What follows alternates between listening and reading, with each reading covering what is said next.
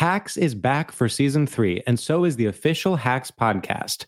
In each episode, Hacks creators Lucia Aniello, Paul W. Downs, and Jen Statsky speak with cast and crew members to unpack the Emmy winning comedy series. You'll hear Hannah Einbinder and Jean Smart speak to their on screen dynamic, along with stories from the show's writer's room, on set antics, and creating the world that Deborah and Ava inhabit. Watch Hacks streaming exclusively on Max and listen to the official Hacks podcast on Max or wherever you get your podcasts.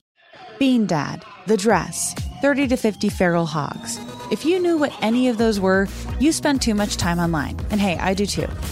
16th Minute of Fame is a new weekly podcast hosted by me, Jamie Loftus. And every week we take a closer look at an internet character of the day. Who are they? What made them so notorious? How did the internet or the algorithm choose them? And what does a person do when they're suddenly confronted with more attention than the human psyche can handle? Listen to 16th Minute of Fame on the iHeartRadio app, Apple Podcasts, or wherever you get your podcasts. Hey, I'm Jay Shetty, and I'm the host of On Purpose. This week, I talked to Tiffany Haddish in a hilarious, deep, thoughtful interview where we dive into family trauma, grief, sobriety, love, and dating. I got a big heart and I'm very forgiving, but like don't abuse it. It's been abused enough. Listen to On Purpose with Jay Shetty on the iHeartRadio app, Apple Podcast, or wherever you get your podcasts. Trust me, you won't want to miss this one. Hello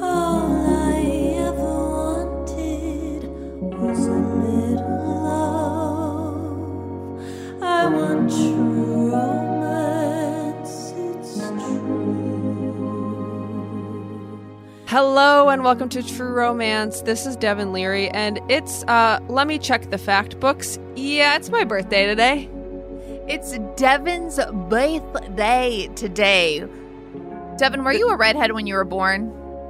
No, I was okay. This is what's crazy is I was actually like the cutest baby ever. I was so cute. This is what's crazy. That's what's crazy. I always would look back at my baby pictures and think like what went wrong? Like at what age did I turn like not cute and what what age did my nose pop, so to speak? So yeah, but I like was a really belly pop.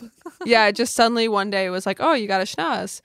I uh, when I had an eating disorder, I would look at pictures of myself when I was five and want to be that skinny again. I know when you're like, "Oh my god, look at those ribs." Anyway, that's pretty sick. But how are you doing, Carol? I am great. I'm so excited for our episode today. We're talking about sowing your friggin' wild oats. We talk about how older women, as they age, can shed men and the need for men and the desire for men from their lives. There are certain women that men to them are like an unnecessary layer as winter turns to spring. And yes, you can put that in a quote, you can put that photoshopped onto a background, put it by anonymous and post it on your Instagram story because that is gold what just came out of my mouth. And why is that? Because the birthday goddesses are in me right now. They're running through my blood along with donuts, which was my birthday breakfast cake, and then the cake from last night, which is my birthday cake. So there's just a lot of shit going around in my body right now, and I think it's making me really much, much more um, intellectual than I normally am. So I wanted to share the words of a wise. Uh, I don't even know what word can possibly describe what this woman is. She's an icon. She's a legend. She's a she's a siren. She's a She's always been ahead of her time. She's always been on the right side of history. She feuded with Megyn Kelly. I mean, what more right side of history can you get than that? So, Jane Fonda was recently interviewed leading up to the 2021 Golden Globes in page six. The first sentence I'm seeing of the article says Jane Fonda is happily unmarried. So, the interviewer asked her if there was anything she hasn't achieved in life that she wants to accomplish, which is kind of refreshing since normally what women get asked is like, how do you get your skin so good? How do you aren't you sad that you don't have a partner? So she was asked if there was anything she wants to still achieve or accomplish. She said, quote, I'll tell you something that I haven't achieved, which is a successful marriage. But the second part of your question is, do you want to? I don't want to. See, I live by myself. I don't have any guy who doesn't want a woman who is willing to be angry and who doesn't want a woman who is willing to be angry and stand up. I'm not threatening anybody. I can watch whatever I want on TV, so I don't ever want to be married again. Just that line. I Yes. can watch whatever I want on TV so I don't ever want to be married again. That is just for the fucking books, people. I mean, happily unmarried. I'm speechless because that's so rarely said because we should be looking all the time, supposedly. Right. We don't even give ourselves a chance. It reminds me also, I have pulled up an interview with Stevie Nicks in Rolling Stone. She's talking about her life at home in LA when she's not working.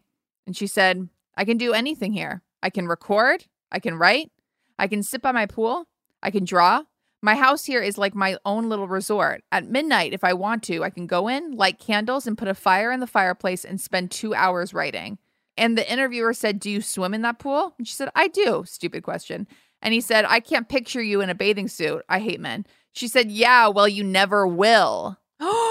She said, I get a black bathing suit and a fabulous black lace sarong thing. And I, of course, she's so fucking cool, and kind of tie it around me. And there is never, ever a man in the backyard. If there is, he is banished to the front of my house.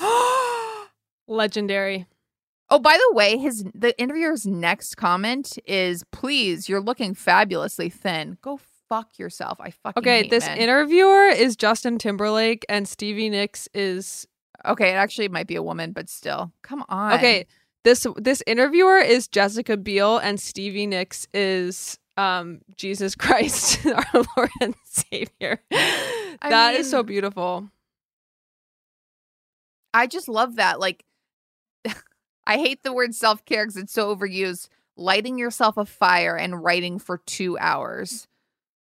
My house is not nearly as nice as hers, but I just love the idea of like I can write, I can draw, Yeah. And you never will see me in a bathing suit because it's not for you. It's not for anyone else. It's not bikini season for you. Bitch. Jessica Biel.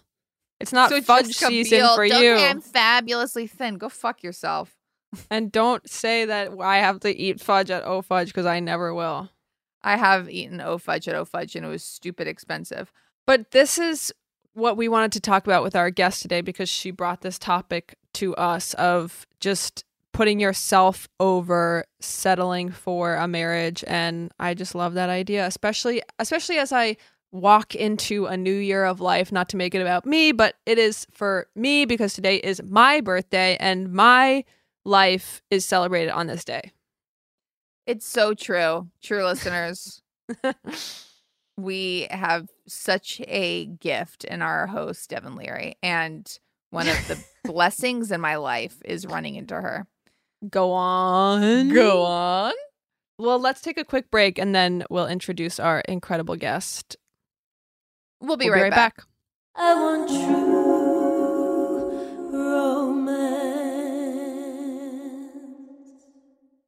Hacks is back for season three, and so is the official Hacks podcast. In each episode, Hacks creators Lucia Aniello, Paul W. Downs, and Jen Statsky speak with cast and crew members to unpack the Emmy winning comedy series. You'll hear Hannah Einbinder and Jean Smart speak to their on screen dynamic, along with Hacks writer and actor Pat Regan, on how their improv experience helped them when shooting scenes and what it was like writing scripts for specific actors. You'll also hear from crew members like the costume designers on what it was like creating the world that Deborah and Ava inhabit. Hear stories from the show's writer's room, on set antics, and more. Watch Hacks streaming exclusively on Max and listen to the official Hacks podcast on Max or wherever you get your podcasts. Bean Dad, The Dress, 30 to 50 Feral Hogs. If you knew what any of those were, you spend too much time online. And hey, I do too. 16th Minute of Fame is a new weekly podcast hosted by me, Jamie Loftus, where every week I take a closer look at an internet character of the day. Who were they? What made them so notorious? Why did the internet choose them? And what does a person do when they're suddenly confronted with more attention than the human psyche can handle? I'll be talking to internet historians, experts, and yes, the main characters themselves to get a fuller picture. Because I think that even outside individual experiences, a character of the day tells us something about how the internet worked at that time and how the attention economy developed into the freaky three headed dragon it is today. Together, we probably won't be able to properly log out, but we can take a walk down scary internet memory lane and see one day a little more clearly. Listen to 16th Minute of Fame on the iHeartRadio app, Apple Podcasts, or wherever you get your podcasts. This is Neil Strauss, host of the Tenderfoot TV True Crime Podcast, To Live and Die in LA. I'm here to tell you about the new podcast I've been undercover investigating for the last year and a half. It's called To Die For. Here's a clip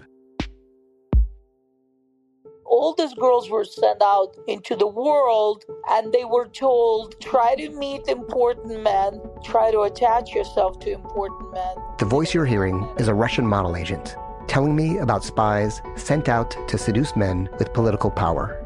the war in ukraine is also being fought by all these girls that are all over important cities.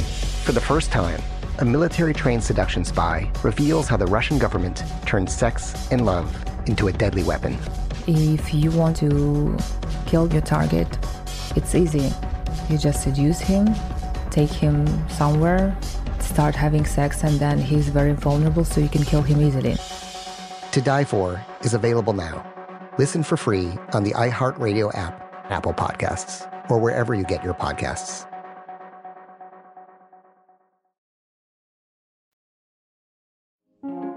Welcome back to True Romance. Today on True Romance, we have a close friend of the pod, Amy Solomon. She is a film and TV producer, most recently on HBO's Barry.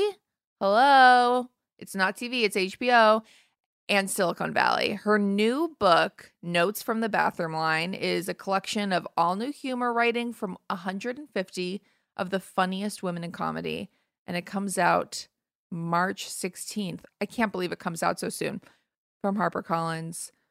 Amy, welcome to the pod. We love Welcome, you so much. I'm so glad you're here. My babies. I can't You believe so you have to say you're two of those 150 of the funniest women. So Amy was like, "Hey, do you guys want to write an essay for my book?" And I literally just couldn't believe how casual it was. I was like, "A book that will be sold in stores." I was like, "Your zine? Is it your zine that you're gonna sell?" I was like, at, is everything okay? Like at home? Is no one else doing this book? Like you tried peddling it on the Santa Monica promenade like the Scientologists do and no one else wanted to do it, so then you asked us? No. And she was like, "No, we have like Cecily Strong, we have Maria Bamford, we have Chelsea Peretti," and I was like, "Oh, my peers." Okay. Oh yeah, all the Uh, people that I'm at the exact same level as them. Cool. Oh my god. So, You're my queen. I literally can't believe it. I can't believe it. Thank you for changing our lives and Oh you're my welcome for changing yours by having you on our podcast that is We have given you the equal opportunity. it is just as important as an opportunity and no we're not going to pay you for it but it's basically you're paid in experience because this experience is priceless I and like the how UCB's performers weren't paid. Absolutely. you are. It's more about like the opportunity to be discovered. absolutely. and just so you know if if carolina didn't bring up improv this wouldn't be an episode of true romance Do you ever think about calculating how much you paid to like UCB? Well, I also have all the Chicago ones. So like Second City, IO, The Annoyance. Like if I tried to calculate it, I could buy a house. it's crazy. it's really crazy. It's insane. I mean, I do have so many good memories there. oh yeah, no, this isn't me trying to trash it. It's no, just no, no, no. yeah, yeah. I know, but it is crazy, and so many people have like made careers there, and I, I, I find the UCB fascinating. Like, there's, it's a weird ecosystem, and Chris Gethard talks about it a lot. Like, you can be there, have a time slot, or at least when I was there, it was the theater was in the basement of a Gristedes Yeah, in. New York, and it's like if you, it felt like okay, so if you're on Harold Night, you're famous, Yeah. and it was hard to believe that like it was still normal life and no one was getting paid and stuff like that. So but well. it's still, but I, it's so funny because I remember going to see shows there and it was like Zach Woods, Lennon Parham, all of these people who now all of a sudden I see on TV. So I am um grateful I did not ever hook up from well wait I hooked up with one guy from the UCB but I feel like that was what it was too it was just constant awkward sexual tension I mostly sat there and spoke to no one at at, Yeah. at that location. But it, the coolest, I mean, it is like I was such an. I'm sure you and I were there a million times at the same time. We just didn't know each other somehow. But um, Zach was my favorite, and then I've gotten to work with him, and he's one of my good good pals, which is like a dream. And then Lennon is in the book. and D'Arcy Carden and like so many people. So Yeah. Okay. So yeah, I remember I I teched a play that D'Arcy Carden was in. amazing. And someone, I always think of it because someone at one point was like, I'm reading this book by Nietzsche. And she went, more like Sneechy, boom, and humped the air. And I was like, who's that? And why is she amazing? oh, a queen. It's always, I don't know. I have this problem of like, I'm absolutely living my, you know, 16 year old dream or whatever, but it just never, you have to take a step back and be like, you're, you know, these people now, you know? I saw Chris um, Hemsworth? Hemsworth at a restaurant once with like a crew of toxic looking men. Not saying he's toxic, I don't think he is, but like his friends looked like a Broy. bachelor party. It looked like a bachelor party. I was like, wait, what are you doing? Where's Elsa Hosk? Hello? I saw him at the supermarket once and she was stunning. So far, we seemed like celeb stalkers based on these past few minutes. We're Dumois. Okay. I am going to reveal myself today as the real Dumois. Have you guys ever seen TLC's My Strange Addiction? I'm addicted to stalking celebrities. Mm-mm. Devin, no, we haven't. Should I not tell this story right now?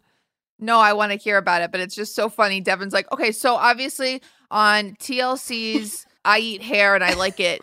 Um, she's like, oh, you have you guys seen that show? Okay, this is actually like one of my favorite stories of all time, and it might not hold up, but like I am gonna say it anyway. So I am watching TLC's My Strange Addiction, obviously, random day, just watching, and I'm like, this girl, like, this. So it's it's this girl is addicted to like stalking celebrities and taking photos with them, and so I, because by the way, they're loose with the definition of addiction. Like, it's just like if you do anything a lot, that is it. So. I was like, this girl looks kind of familiar. It's weird. And she's like running around the city. She she runs up to the guy from Sex in the City who plays like Charlotte's gay best friend, Mario Cantone. And she's like, Mario, Mario, can I get a picture? And he's like, sure. And he takes a picture with her. Then she goes up to random strangers on a on a street corner and says, Are you from One Direction? And the guy says no. And she's like, No. So then I'm watching Jersey Shore Family Vacation and they were like, "Oh my god, Pauly D Stalker is back." So then it clicked. I was like, "Wait, uh, the the girl my strange addiction, I'm addicted to celebrity photos is Pauly D Stalker Angela." I was like, "Oh, that's why I recognize her. That's so crazy." Oh and Pauly D is like famously so nice to his stalker and he's Famously. like, "Angela, like you found me." And she's like up at the DJ booth with him, and I'm like, "Oh my god, this is crazy!" So I go to work the next day. That's the funniest way to greet your stalker. He's like, Angela, Ah, you found me again. yeah, it was so cute. And so, I mean, they built it up like they were like, oh my God, his stalker's here. And then he was just like, hey, come on up to the DJ booth. So, anyway, I love him. So, the next day I go to work and Jesse is there. And I'm like, okay, Jesse, this is so crazy. So, I was watching My Strange Addiction, whole thing. I'm watching Jersey Shore. Basically, she's Angela Pauly D. Stalker from Jersey Shore. And Jesse goes, oh, Eric Bedazzler? And I was like, wait, wait, what? Was that like an English sentence? And she's like, oh, so Angela Pauly D. Stalker is actually Eric Bedazzler, or at least that's what we called her on the O Town scene. She used to stalk O Town with us when I used to wait outside their concerts, and everybody called her Eric Bedazzler because she had a hat that had Eric on it and it was bedazzled. and I was like, okay, what? the O Town scene. I was like, the fact Oh, those are my years following O Town on the road. the fact that I brought this story to you and you said, "Oh, someone I know." Oh, Eric Eric, Bedazzler? Bedazzler? That is actually phenomenal. this is a Oh, that Oh was when we used to stalk O Town together. She- unbelievable. She did have a whole table of people at her baby shower that were just from quote the boy band scene, meaning, Oh and they were oh. all like, "Look, I made you a liquid dreams onesie for your baby." That is that makes me so happy. anyway, what's this podcast about? No. That was a deeply, O Town. deeply Devon story in every way. Speaking of the incomparable Jessie Konevsky, she is our quarantine correspondent. So we have another special report from her this week. It's a tween movie review. Take a listen. Hey guys, Jesse back again with your True Romance Quarantine Report. You knew it was coming. I knew it was coming. And it's here. The final installment of the To All the Boys trilogy. To All the Boys, Always and Forever. I actually told myself in advance, like, don't consume it right away. Like, take your time, savor it. It's the last one. And then the promos were really cute and it came out Valentine's weekend and I just dove right in and gobbled it up. So we have senior year, Lara Jean and Peter Kavinsky. They're going to stay together no matter what. Prom, college. Her dad's getting married. His dad is coming back into his life out of nowhere. And the plan is to go to Stanford together. He gets in, she does not. So she applies to other schools that are nearest to Stanford and they plan on making it work. Then they take a senior trip to New York and she falls in love with New York City and it turns out she wants to go to NYU. That is the main problem in this film and I'm very relieved because I thought that the problem would be that like he didn't do a big enough promposal and the whole movie, if she was going to stay there complaining that, like, I wanted a big promposal, I was going to be very annoyed. But it wasn't like that at all. He did a cute, quiet promposal. It was just like whipped cream written on pancakes, which I'm here for. I've never actually received notes in food, but I have to assume that I would like it. So they're trying to figure out how to make this New York thing work because when she went on this senior trip, she fell in love with New York. There is a really cheesy scene of her at an NYU party and a bunch of girls, they steal a pink couch, or steal it back rather, and they take it on the subway. It ends up being the best night ever. And I wanted to rip this scene to shreds and be like, this is not real. This is not how things happen. And even though it was cheesy, it is kind of real in how things happen in New York. You do end up doing dumb stuff on the subway and looking around going, best night ever. Uh, I can tell you that for me, there was a night, me and my friends were on the subway. I don't know where we were coming back from. It was like two in the morning, and we dared my friend to eat a Cheez It off the subway floor, and he did it. And we were like, that's fucking gross, but this is the best night ever. I mean, that's just kind of how it is. Okay, so they're so cute together. I always thought Peter was going to be a toxic guy. I watched all three movies just waiting for the moment where I was like, see, I told you about him. I told you. I knew it. But he's never like that. He always says the right thing. He's always sweet and supportive. He's always kind of funny and he really likes who she is. And I really like him for that. There was a moment where I was watching, my husband was watching with me. And when I say watching with me, I mean he was just next to me on the couch looking at his phone. And which is wonderful. I'm so happy that he did that. I think that I had a good track record going because I made him watch the Wendy Williams Lifetime movie with me the week before and he kind of liked it. So I think he was like open to seeing this movie. The moment they go to the little cupcake bake shop, I'm like, we are so them. This is so us. Do you remember when we went to the little cupcake bake shop and we got the strawberry shortcake cupcake? And he was like, I don't. And I was like, oh, okay.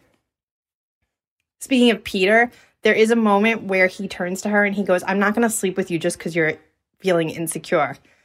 And I was like, wow, this is a moment.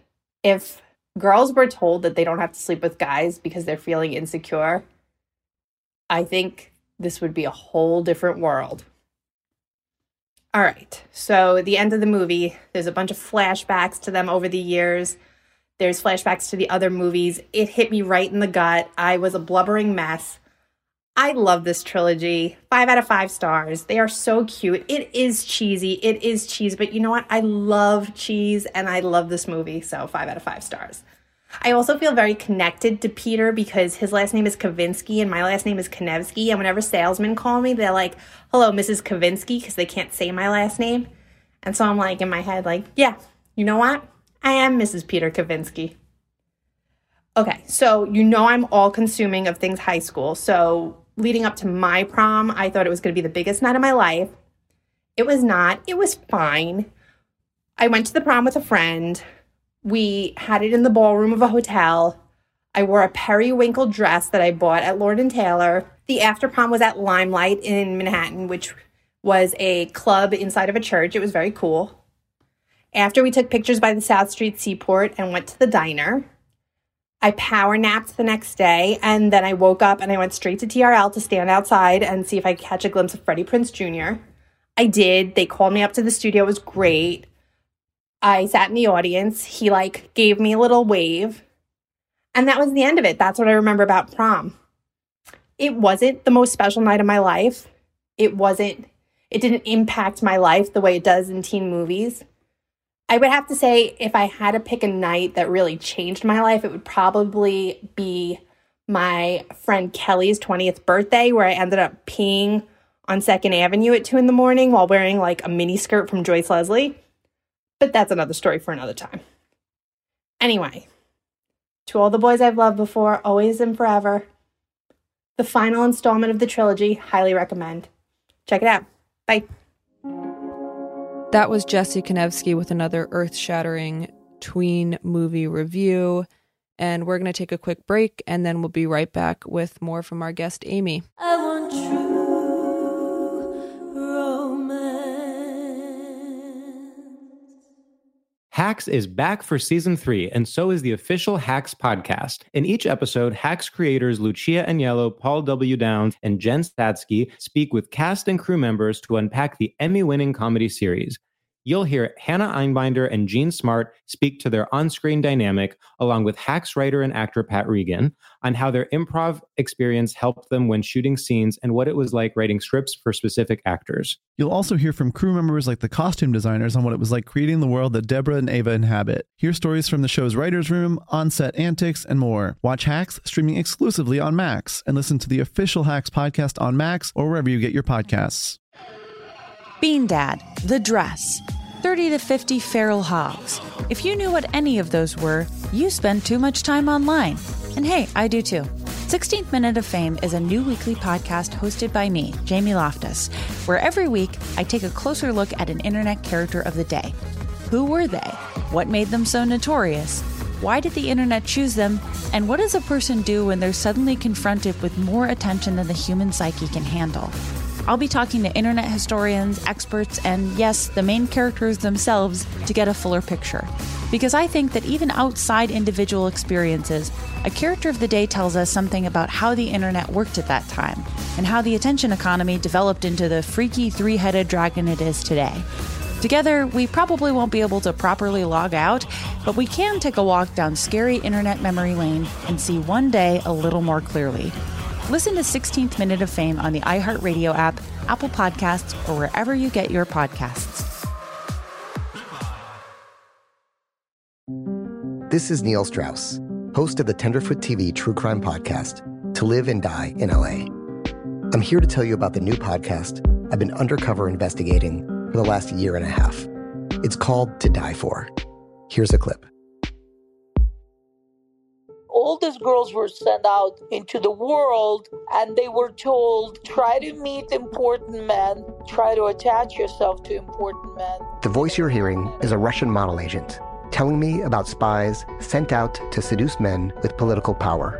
the war in ukraine is also being fought by all these girls that are all over important cities.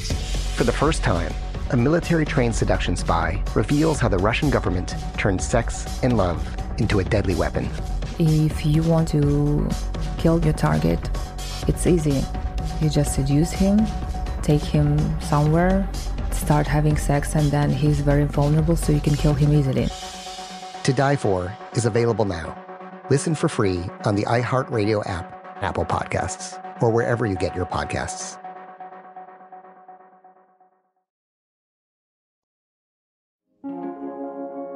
Welcome back to True Romance. So, Amy, you had an experience where you were about to really commit. I would say get married. Yeah. Right. Well, yeah, yeah, yeah. The- but I mean, that was where I was going. Yeah, totally. Yeah. So I dated a guy, okay, from 18 to 21. So I met him in Chicago before I went to college. And then he was he was a little older. He stayed in Chicago. I went to college and we did long distance until my junior year of college. That's so hard. Insane. And I would go home like I would spend the summers Chicago whatever. And it was just like, "Oh, I lost my virginity to this guy. Like I'm marrying the guy I lost my virginity to. Isn't that magical? Beyonce like style. Yeah, Beyonce style. I'm gonna stay with him forever. This is amazing. And then I basically like just like woke up and was like, what am I doing? Which clearly was also Yeah. uh like there were so many cutie boys at college. Like so I was constantly like having what Catherine Cohen likes to call emotional affairs. Um, Wow. Right. Yeah. And basically, I was like, what am I doing? And so we broke up, and I went batshit. And basically, he was like, I have to have every experience under the face of the sun. Because I base that's that phrase, right? Face of the sun, under the face of the sun. You're talking to the wrong Under- on girl. the face of the earth. It's definitely that- not on the face of the on the face of the No. earth. under the every experience under the sun. The Tuscan sun. Oh yeah, under the Tuscan sun. Every experience under the Tuscan sun. I feel like my knowledge of like um phrases has fallen away in the last year. I don't know, whatever. My sister learned, she basically learned how to read in Italian before English because this is a quick tangent because we lived in Italy when she was in first grade. And it's so funny because sometimes English is like her second language when it comes to idioms. Amazing. So she, like, one day she was like, listen, this isn't my first merry-go-round. and I was like, come again? Ah, I love that. I want to say that. it's honestly good. Um, Um, but yes, you were doing every so I basically just under the Tuscan sun. under the Tuscan sun on the face of the earth. And I I just like and now my deepest held belief is you need to do all the things before you like settle down. And I, I know that there are the people that this doesn't apply to. There are people that that's not interesting to, blah blah blah blah. And settle down is not interesting to people too blah blah all the exceptions whatever. I just like because i was you know i was also 21 so it's not like i was like just on the verge of like being married but i just was so convinced that that was my one guy and one path. Right. and um then literally went cuckoo batuku that famous phrase cuckoo batuku Right on the merry-go-round. Yes, yes. On the merry-go-round. the merry-go-round. and um now it's uh the thing i advocate for like dog adoption and um and doing everything kiss, sexual kissing all the yeah. people absolutely possible Well, Wait. even when you don't think you're going to get married to someone, if you're having a long distance relationship in college, like that's for a reason, or at least you tell yourself that's for a reason. Yeah. Do you know what I Yeah. mean? Like you're like, okay, we're we're committed, and I'm making these sacrifices of time and and emotional energy because this is my person. Yeah. And so even when you're not like we're getting married, it's like, well, this is my person. yeah totally um that's also my biggest no one should go to college and keep their long distance relationship like and i It's hard. I resent It's hard to tell someone that. yeah it's so hard but i really think someone could have said something to me Right. It's really hard, Right. but like I don't know. I'm a big advocate of we all need to be comfortable in our relationships that like it, like if Devin says something to Carolina that's like hard to hear, you know she thought long and hard about how she needed to say that to you. You know?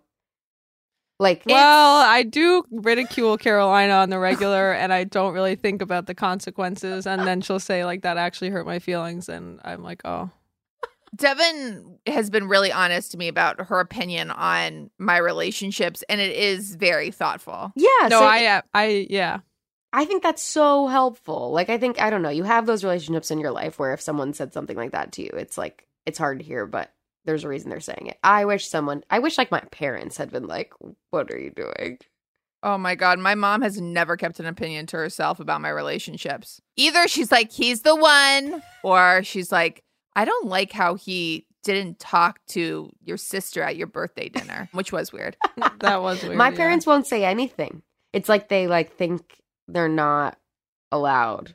Like eh, they made this wall for themselves and they won't do it. It's kind of unbelievable.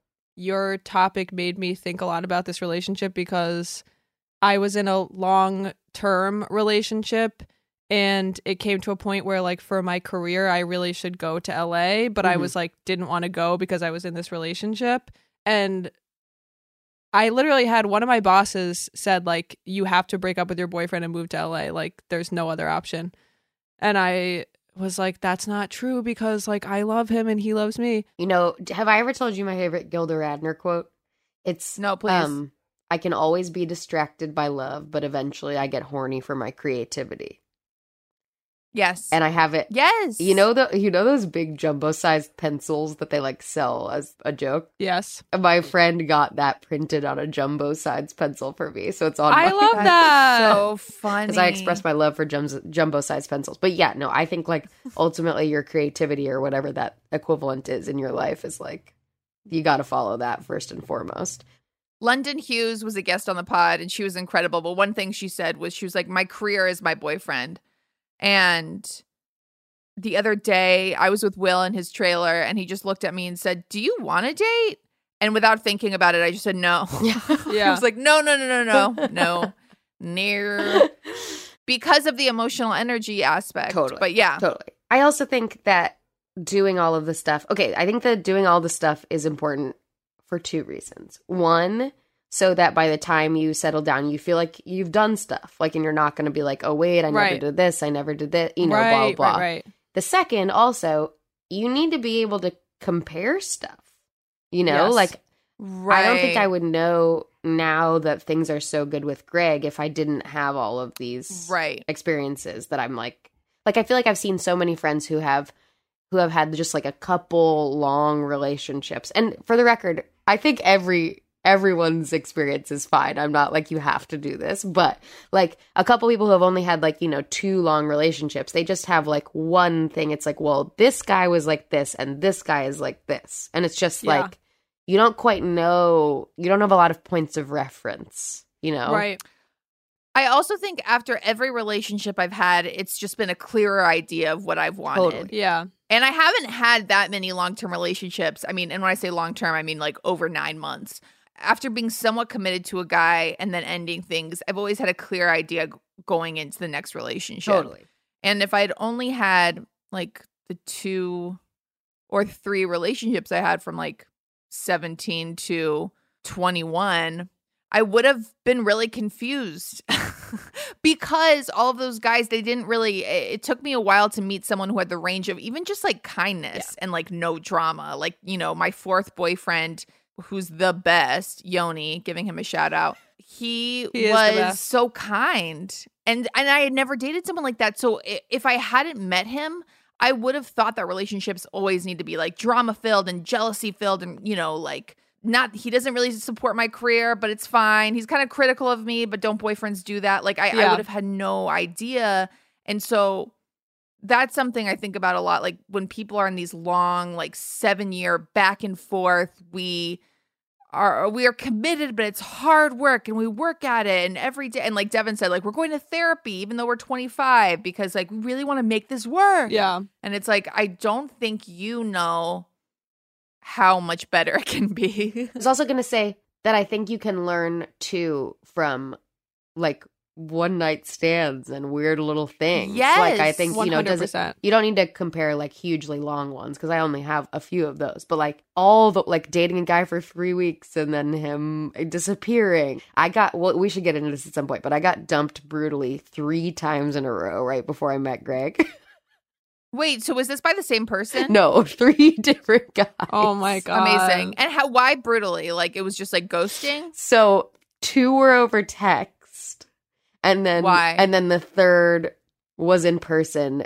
After this is the darkest thing in the world, but I was obsessed with this guy, and I was that it was this like beautiful summer, and I was house sitting a bunch for these friends who have this house with this pool. And it was right near my work. So I was like living this like forbidden LA dream of like walking to work, which was Oh my God. absurd. Um, and so I was house sitting this house, walking to work. It was heaven. And he would come over and they had this pool and this hot tub and this outdoor shower. And it was like actual heaven. Oh my gosh. And I wrote this Wow. poem about how when I was done house sitting, I thought he was going to break up with me because the house and the pool were the appeal. and then he did. No. Uh, And he'd seen the poem.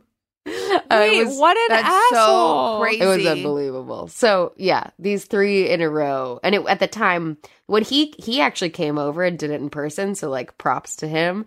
But when he came over, I I was like the bare minimum. the bare minimum. I was like laughing when he said it because I was like, this is the third in a row. This is unbelievable. You know, I also, that's another reason why you got to do all these things is it makes it funnier.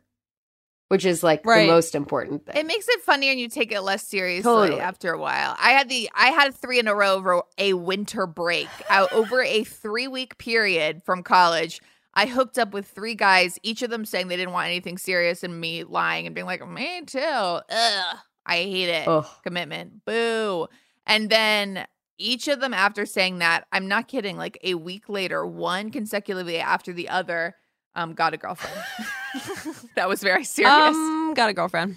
the guy I that was like, wait, The f- but you said the first in that string of three was this really weird British guy who it got so serious so fast and then he dumped me over text and then ultimately was just like I literally don't want to be with someone I just think I am a loner like I don't want to have a relationship it's not interesting to me and he all his whole Instagram is him and his his girlfriend so fascinating. like just Yeah, ugh, yeah. unbelievable So, how did you meet Greg after these three breakups? And were you, where were you mentally at? Like, were you like, I don't want to meet anyone else? Fuck these breakups. Like, I'm going to be alone forever. Or were you like, I'm going to keep chugging along and trying to meet someone? so I met Greg on Hinge which Hope for all the listeners. I was so fucking upset about. Is it bad I swore? No, no, no. Swear, swore as much Okay. as you swore. Swore. I did a podcast about dogs called Can I Pet Your Dog? That's like the funniest, loveliest Oh, yeah, thing. I saw that. It's really great. But so I kept swearing and then I was like, wait, am I allowed to swear? And they were like, no, we have to put like barks. So it goes like woof when I swear. it's really fun. Definitely not going to start doing that. yeah, we should. Even though our podcast isn't about dogs. I wanted to go awooga when we swear. I want a clown car horn. Beep beep. Okay. So I was so frustrated that I met him on Hinge because I just hated the like connotation. I don't know. I just didn't want it to be like I met my person on Hinge, and now it's like Greg is Greg. I don't. It's insane. Yeah. that he's you know like they become their own thing to you. They're no longer like Greg from Hinge. Um, Right. now, but Greg is he still that in your phone? No. is that that is the weirdest part of all of that is being like, what's your last name? I know. I have people in my phone still that that is. I probably have Greg from Hinge in my phone, but I also have like Ben Hinge, Ari Hinge, like weird shit. I know. I, I'm sure I have that. Um, and I was very. I don't know why. Okay, I'm sure you guys have done this, but like, I was very anti. Like, I don't like after those three brutal dumpings. I was just like, no, like this is bad. I love like making a profile. I know it's so fun. Like answering those questions and picking the pictures and like I love that stuff. Like I do too. Yeah. I love that stuff more than I like actually talking to people totally on. totally Yeah. so i think i just kind of did it and then he was just like the i had done them before never to much success um and then he was the first person i talked to of like that iteration of uh hinge so Cute. yeah and he is perfect He is perfect. He is perfect, and you guys are both equally devoted to each other, which is so the first the first lovely. time in the history of my relationships equally I devoted think it's to rare in general. I. I, It I mean, yeah. I'm not trying to like.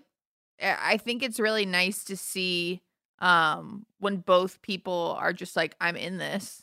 Yeah, Um, yeah. You know what? He's been he so the book has been like all consuming for, you know, I mean, in some sense 3 years, but a a lot in like the past couple months. And when the first copy came, he like put it in bed and was like, "We need to sleep with her tonight." Oh, oh my God. And it's like the whole thing is he was like, "She's my best friend. She's so beautiful." He's been so I love sweet. that. funny. But yes, I needed this is I mean just to reiterate what we've been saying, like Greg the thing that was markedly different with Greg was it wasn't exciting. You know, it was like easy Right. and good. It Yeah. wasn't that like horrible roller coaster of like Yes. is he to text me back? Like Yes. blah, blah, blah. And that was the first time where it was like, oh, okay. It can be like, it could be. it's like a warm bath. It's just, there you go. You know what I mean? Well, I think people confuse fear and love a lot, Totally. like adrenaline and love, and like, do you, you like me? And Totally. I had a similar thing in my past relationship where I was like, we just like each other, and I trust that you like me and I like you, Yeah. and it was this whole it was it- yeah i mean it sounds so cheesy but it was like coming home like, Totally. oh this is what it's supposed to be I know, and I thought that was made up. Like Carolina would say that like relationships could be easy, and I was like, I don't understand what you speak of. totally. Like what? you're like i'm in couples therapy I know, and she was. She also said like you can have someone who's like both like good looking and funny and smart, and you like to be around them. And I was like, again, you're speaking from the perspective of a different planet that doesn't exist. Like I don't know. Like you either have to have someone good looking or someone interesting, and turns out you can get them all, girls. you can get them all. what were some highlights of you sowing your wild oats without making this podcast unlistenable to your loved ones Without naming this podcast "Sowing Wild Oats," what were some of your wildest oats? alternative title um I was there was a long time where I just was like if it's a funny story, let's do it. You know what I mean? And I do think that that's important to have that time period of just like if like this is funny, I'll go for it. I mean, never endanger yourself, like don't do things that are scary and give you a bad gut feeling, but like um right Alec and I, my boss and I went to South by. We were premiering Barry there, and Westworld was also premiering. I think. Oh my god. one. My friends from the Daily Show were there that year with like Oh, the yeah? Westworld. Yeah. Yeah, so we exhibit. went. We went to the Westworld. Like they built a Westworld outside of um Austin, and so we rode this weird bus. Like it was me and Alec and the cast of Westworld. Oh my god. because it was just like each they invited HBO people who were like in Austin, right? So it was like me and Alec and the cast of Westworld and like Elon Musk on this bus to, to Understandable. literally Elon Musk. And so we went and we went to this Westworld and I got so and I don't really drink so much, but it was like there were free drinks and it was so bizarre and weird and there are hundreds of actors playing these robot Robots. people who have been trained with like they've memorized these scripts and whatever. And so Oh Alec God. and I played poker for like three hours and we went back to Austin and I went back to my hotel alone and sat at the bar just alone and I was wearing a Westworld cowboy hat. yes like a it said Westworld on it and an actual Amazing. big cowboy hat. I still have it. And this guy hit on me and I was just like, let's just do this. And Yeah. he was a bouncer from a nearby bar. and it was like Love. the fastest to like two minutes and I was like, okay, let's go. And I was wearing it was all because I was a confident cowgirl, I guess. Um, were a different I person. love that but that was uh I mean, that's not like the greatest of all time. I just was recently talking about no that but i know what you're talking about it's the feeling of independence of like walking around new york city or after nights like that just like going to get a coffee the next morning and it sounds crazy but like those years of independence are things i think of in terms of sowing my wild oats like i had no one to answer to Yeah. i Yeah, guess totally. not that like women answer to men, but I had no phone calls to make after that or um uh like plans to make for dinner or anything like there was no domesticity in those things obviously. Totally. So it was just sort of like me living my life and I had so much it was so much fun to have like sexual excitement with none of the Yeah. commitment. Yeah, totally. That's probably one of my only like literal one night stands too. Like, you know how it usually ends up being like two or three times, and that was kind of Yeah. yeah, yeah, yeah. That was probably my only like literal or a couple of them, whatever. I also Yeah. my friends um when I my friend set me up with this guy who his kids went to their kids' school and they thought I was gonna like and he was like going through a divorce and like they thought I was gonna like him.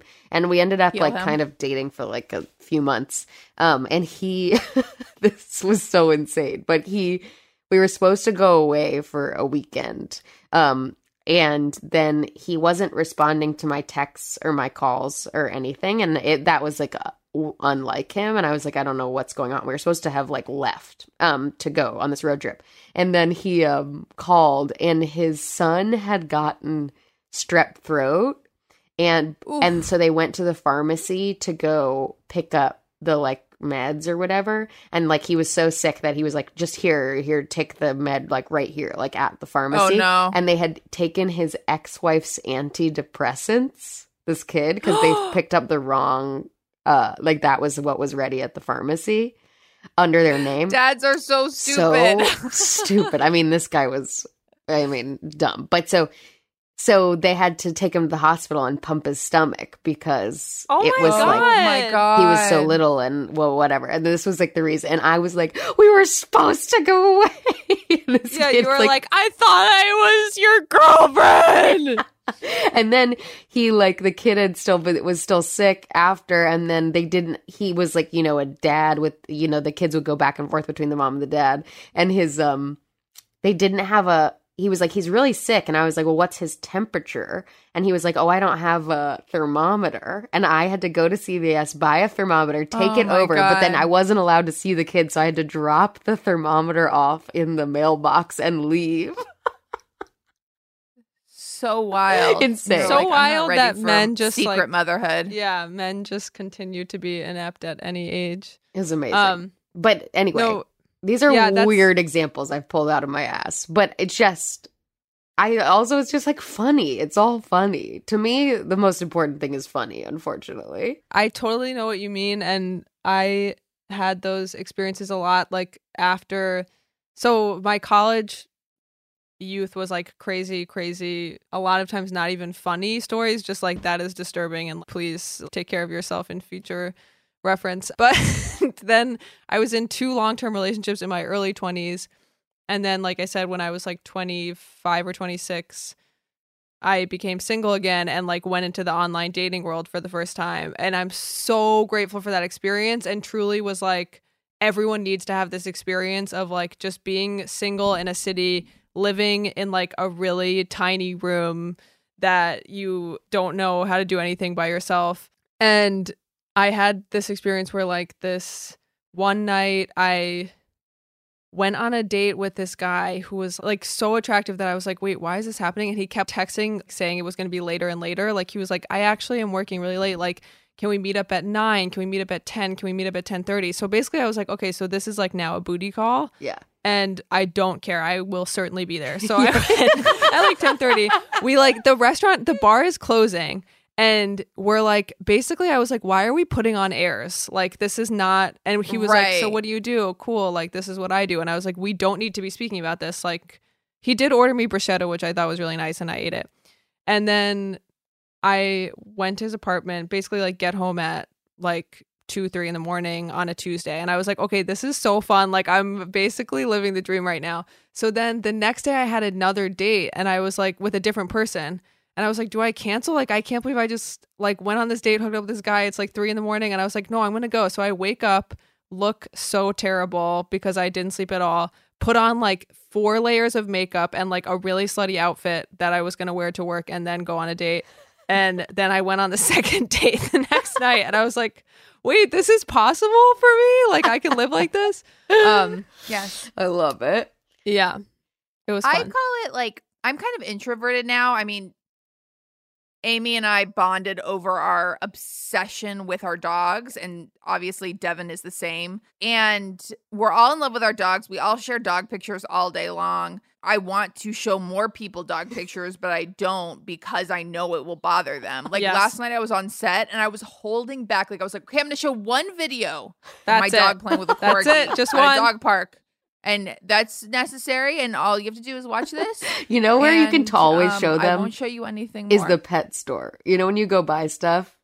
The other Yes. day, Yeah. the other day I went to that place Canine Loft in Echo Park, and I bought so Oh, yeah, that place. so much stuff. and the lady goes, "Your dog's gonna be happy." And I was like, "Okay, let's be clear. There are two of them. Like, I this is so much stuff. This isn't for one dog." and then I was like, "Want to see a That's picture?" me when I go to the bakery. I'm like, this is not just for one person. Okay. It's for a lot of people. I actually support an entire community with donuts and it's not just for me. Thanks. this is for my village. I'm super introverted now. I wouldn't say super, but I but I love being indoors. I- Whenever people are coming to socialize with me pre-pandemic, I would always be like, okay, the best way for us to see each other is for you to come to my Yeah. house. To be quite honest. And so Devin did a lot of that. I just um I know. We would be like, let's go to dinner. And then Carol would be like, do you want to just come over? And I was like, yeah. I was like, my mom will make us food. I was with someone and, and I had people around me who were sort of like, go out. And I was like, no, in fact. And I didn't really have guilt over it. I mean, I did, but then I was like, I this sounds pretentious or arrogant, but I've been to all the parties. And that's what I kept on saying. I was like, I've been to all the Yeah, parties. yeah. I've done it. I was going to parties when I was 18 where we would all dance in our underwear. Like 50 people would like strip down into their underwear. And now I'm like, ugh, so embarrassing, so like stupid and immature. But I did that. I did like the stupid thing and I like hooked up with the dumb guys and I went to the wild mansion parties and went to the shitty house parties. We were all in a dorm room and I I hate clubs. I I never liked clubs. I was always like let's just go to someone's house and I just loved house parties and stuff like that. But what I'm trying to say is that I know that in 5 years, 10 years, I'm never going to be like why didn't I ever just go crazy? Exactly. Right. You have I'm going to be like, thank God I don't go crazy anymore, which is how I feel now. I'm like, oh gosh, no. what crazy years. I'm so glad that I can just like relax now. I don't like um having people to my house because I'm scared they'll never take the cue to leave. I know it's hard. I mean, like your best friend is fine. I actually like it when people stay for a long oh, time Oh, that's my nightmare. and spend the night even. That's my No. nightmare. I'm like, sleep on the couch.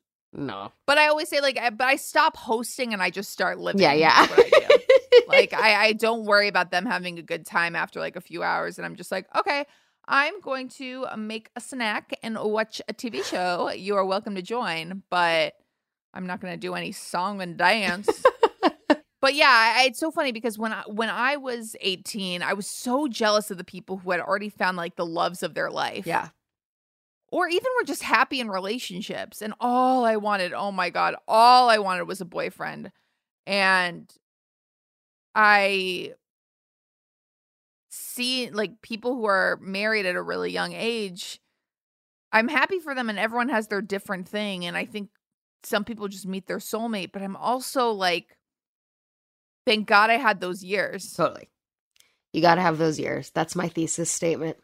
Also, um Stephen Colbert once said um never refuse a legitimate adventure. Mm-hmm. Love. And I think that's like kind of become my motto too. Of just like if someone's like want to come to this thing, you kind of got and it sounds and it sounds like Westworld with Elon Musk outside of Austin. You kind of just got to be like, Yeah. yes, I will. This makes me Yes, yes, sound yes. like I like to party and like go out, which could not it really be further. doesn't. Okay. No, it just makes you sound like you did say yes to adventure Yeah, yeah, a couple yeah. of times. It doesn't make you sound Okay, like okay. a crazy person like me and Devin were. I have to tell a quick Stephen Colbert tangent, which is the story of how he met his wife, which is one of my so favorite love good. Yeah, yeah, yeah. Where he and you can look it up on YouTube. It's much better than I'm going to butcher it right now. But he thought this girl he was dating really wanted to marry him, and he was like, "I don't know, maybe, I don't know, maybe, ah, I don't, I can't figure it out." So he goes home. I believe he's from North South Carolina. Carolina? Oh no, South. North Ca- You're right. South it's South Carolina, yeah. Carolina. he goes home to South Carolina and sort of talks to his mom about it. And he- she's like, Do you want to marry her? And he's like, I don't know. And she's like, Well, then it's no. Like, it can't be, I don't know. Yeah. Which is such good advice. Like, it's no if you can't stop thinking about whether you should or not. Right. And Wow. that night he goes to a theater. She he goes to a like some sort of like community theater show with her. And he walks into the lobby and he sees this girl and he says, That's my wife. and then he has the feeling where he's like, Oh my God, that's so crazy to think. Like, what do I mean? That's my wife. And so they talk in a buffet line and he's like, She's so nice. She's so amazing. Like, and he's like, This is, but he said, Everyone in South Carolina is really nice. So I didn't know if she was just being nice because, like, it's the South and you're supposed to be super cordial. Um, unless you're a racist. No, I'm just kidding, but not really. Um, and so he said, To make sure she just wasn't being really nice, I turned away from her for a second to see if, like, if she doesn't like me, she's just gonna walk away, like, and be like, Thank God I'm out of this conversation and he it's actually so amazing because he has like tears in his eyes and he's like my whole life hung in that moment where like i turned away for a second my whole life was hanging in the balance. And he was like and i turned back and she was smiling and staring at me. And i was just like okay like i'm literally like building tears in my eyes as i'm saying this. Like it's just I love faded moments like that and you do um have those weirdly. My dad was dating my mom in college and he came off a plane in Alaska and she had done a print ad with her friend for like fun. She wasn't like a professional model, but she had done a print ad where they were both eating ice cream for some company. And he came off the plane and he saw a huge poster of her like in the like airport gate and it was her and her friend eating ice cream and he said he was just like I'm going to marry her.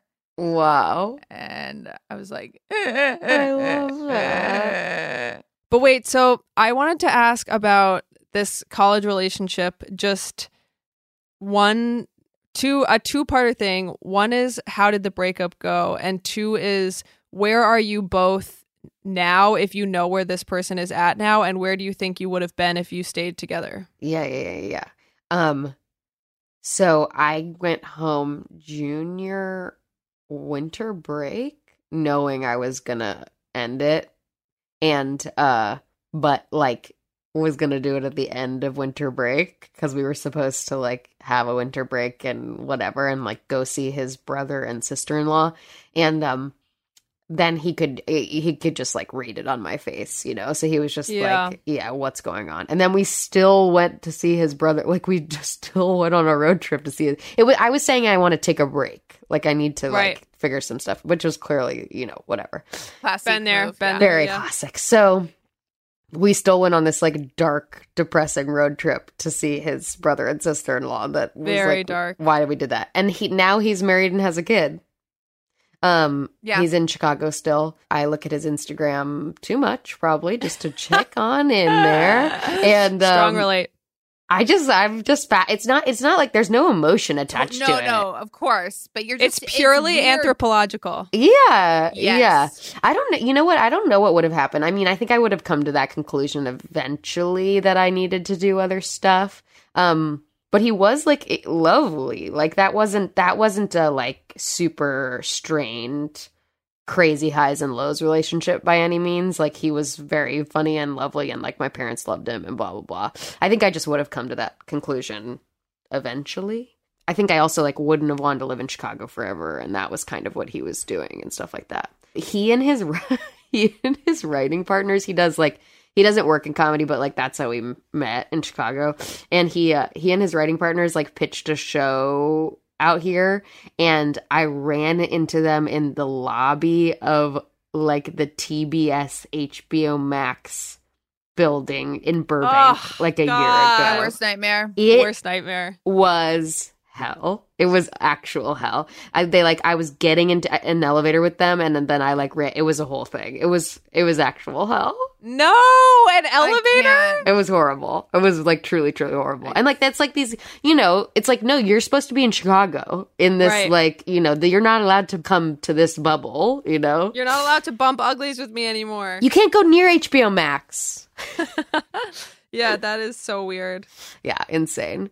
Do you check in on like all your exes, just like what they're doing? I'm like, I'm just fascinated. I'm scared of two of my exes. There are some where it's like, like, when I was- yeah, yeah, when I was dating when I was really young and I was like a active crazy person um in my very early 20s. I always want to make that clear because the relationships after that were really great and I would hate for them to feel like in the mix. but my college relationship and the one shortly after that were crazy. And I I check in on them but it's more out of like please don't tell me you're outside my house. Yeah, yeah, yeah, like, yeah, I, or like you're nearby. I just like yeah, I mean, thank God I have my dog Grandma, who is literally an attack guard dog. man too. Yeah. by accident. Yeah, Yeah.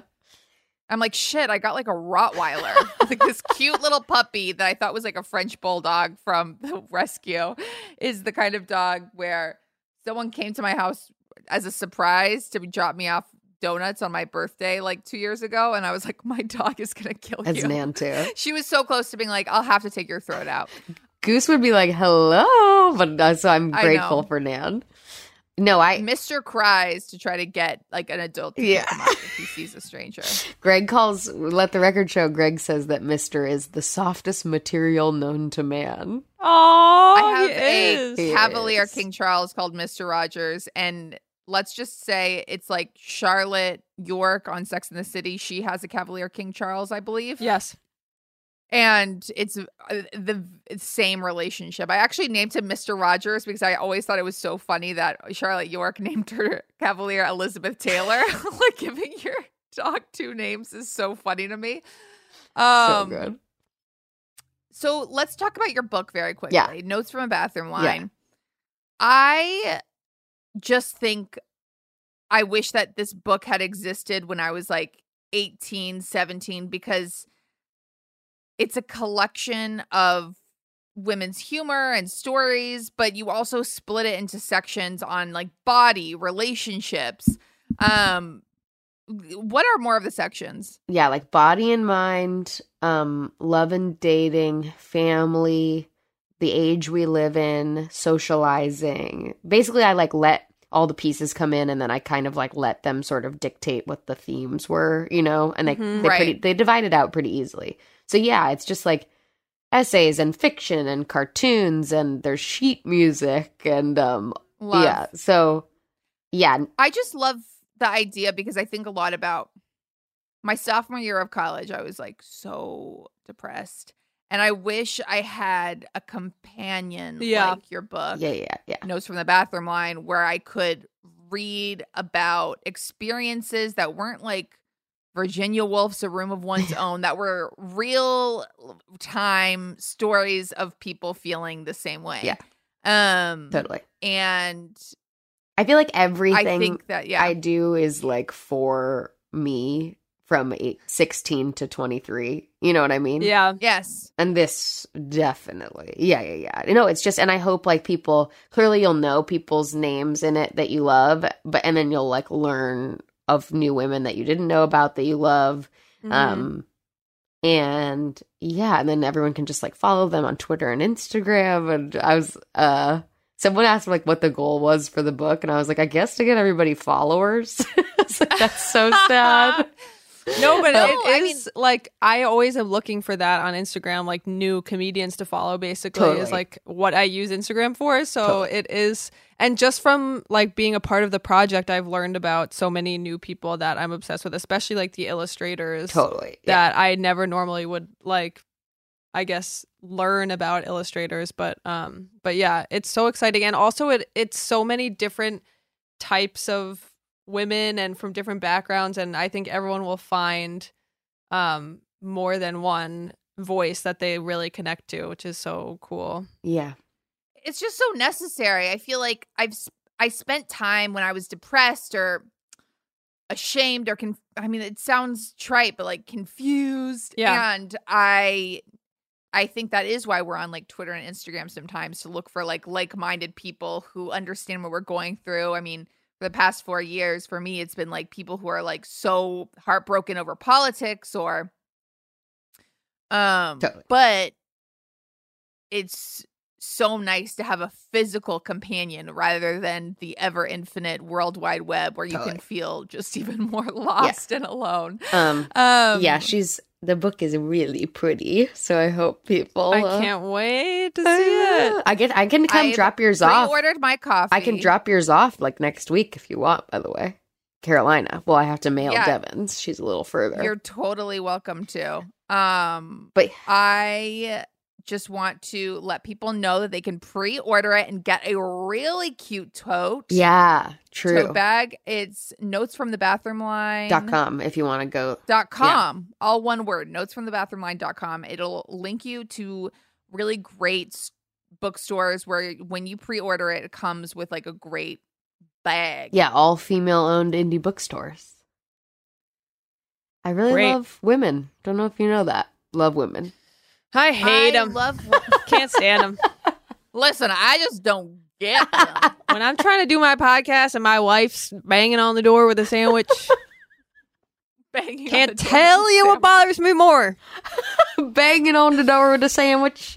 Isn't that what wives do? They're banging on the door. with Uh, sandwich. that's definitely what wives I got your sandwich. Get in here. Get out here.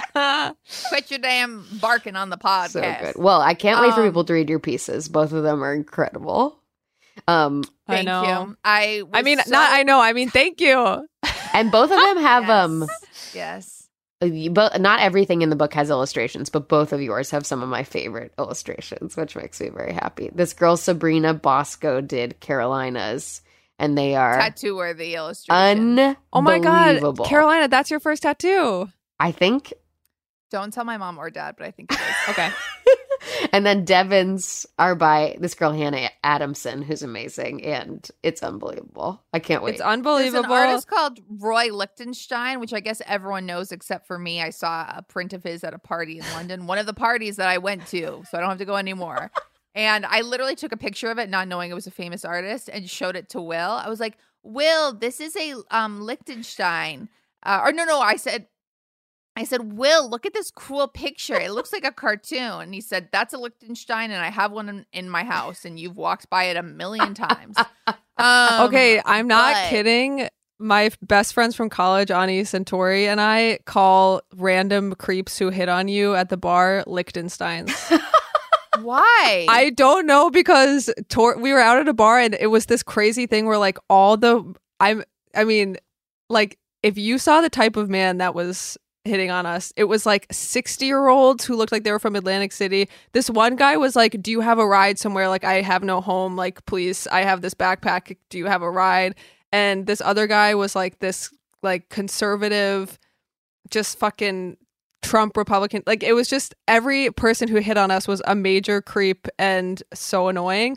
And for some reason, we were texting about it afterwards. My friend Tori said like those Lichtensteins kept coming, and we just held on to it. I don't know if she was drunk or what, but she just said that, and now we're always like the Lichtensteins. And in quarantine, we always say like I would give anything to be hit on by a Lichtenstein right now. That reminds me of being at a club once, and uh, my the guy that my friend was hooking up with was there, but he brought another girl who was just basically like a Jersey Shore. she was like a Jersey Shore like Pauly D stalker type. Okay, and my love. friend was like the funniest person ever, and my other friend was like, "Oh, look at you know Jake over there with sandbags." Sometimes you just are inspired by a name that comes to you. I um am so happy, Amy, that we met and that you are in my life. We communicate on the internet every day with pictures of dogs. it's every time I see a cute dog, I'm like, Emma, slide into Amy's DMs immediately with this one. I like knowing And- people's dog types because it's like if I see a boxer, it's like okay, Carolina needs that. You know what I mean? I like a mushy Yeah, face. yeah, Yeah. Yeah. and uh, I have a little like coyote looking dog, which is Devon's Yes, like scruff. type. Is like Yeah, she- you like a yeah, face scruffy scruff. face. I love a face scruff. Any Yeah. face scruff, love. I love it. please order Notes from a Bathroom Line. It is going to be your companion. It's going to be like one of those meditation books where they're like turn to a page right, and, read it every morning.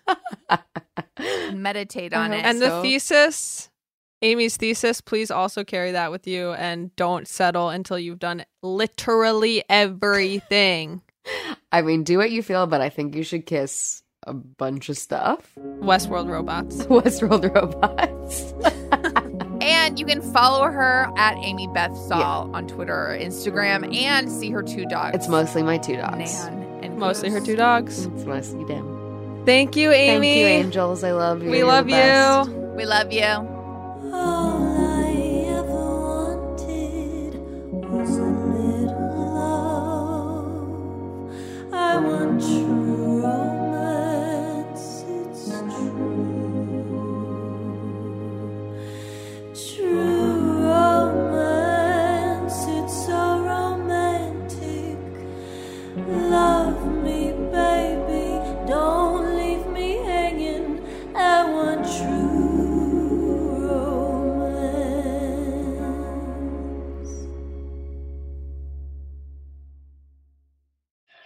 Dad, The Dress, 30 to 50 Feral Hogs. If you knew what any of those were, you spend too much time online. And hey, I do too. 16th Minute of Fame is a new weekly podcast hosted by me, Jamie Loftus. And every week we take a closer look at an internet character of the day. Who are they? What made them so notorious? How did the internet or the algorithm choose them? And what does a person do when they're suddenly confronted with more attention than the human psyche can handle? Listen to 16th Minute of Fame on the iHeartRadio app, Apple Podcasts, or wherever you get your podcasts. Hey, I'm Jay Shetty, and I'm the host of On Purpose. This week, I talked to Tiffany Haddish in a hilarious, deep, thoughtful interview where we dive into family trauma, grief, sobriety, love, and dating. I got a big heart and I'm very forgiving, but like don't abuse it. It's been abused enough. Listen to On Purpose with Jay Shetty on the iHeartRadio app, Apple Podcast, or wherever you get your podcasts. Trust me, you won't want to miss this one. Imagine you're a fly on the wall at a dinner between the mafia, the CIA, and the KGB. That's where my new podcast begins. This is Neil Strauss, host of To Live and Die in LA, and I wanted to quickly tell you about an intense new series about a dangerous spy taught to seduce men for their secrets and sometimes their lives. From Tenderfoot TV, this is To Die For. To Die For is available now. Listen for free on the iHeartRadio app, Apple Podcasts, or wherever you get your podcasts.